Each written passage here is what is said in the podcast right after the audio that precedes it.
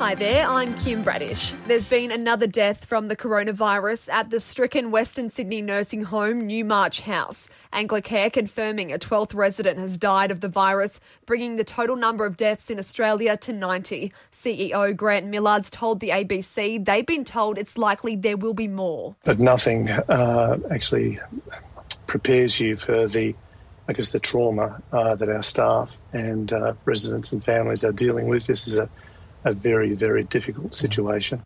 The Deputy Chief Medical Officer says Australia is well prepared if there's a second wave of coronavirus. Almost 3 million have now downloaded the COVID Safe app, helping track the source of cases, with more of us encouraged to sign up. While Paul Kelly has thanked the efforts of mining magnate Andrew Forrest of helping secure 10 million testing kits from China. That ability to do the laboratory testing, as I said, uh, rapidly and accurately, uh, to be able to find cases, uh, find their contacts, another reason to download the app will really help us to, to fight a second wave.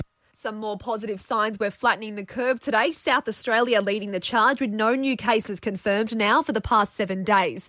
And the Vice President of the US has been slammed after a photo emerged of him not wearing a mask at a COVID 19 clinic. Mike Pence visiting the famed Mayo Clinic, which has a policy all visitors must cover their faces. CNN says he told reporters in America he didn't wear a face mask because he's tested regularly for coronavirus. Videos have surfaced of Panthers star Nathan Cleary dancing with a group of women at his home on Anzac Day. The NRL Integrity Unit has confirmed it's investigating the now deleted clips. Cleary was one of four players fined by the league yesterday for breaching self isolation measures. Meantime, it looks like the AFL is the latest big name code to have players in trouble over self isolation breaches. Footage has emerged of three Fremantle players at a gathering. It's unclear whether it happened before WA lifted restrictions.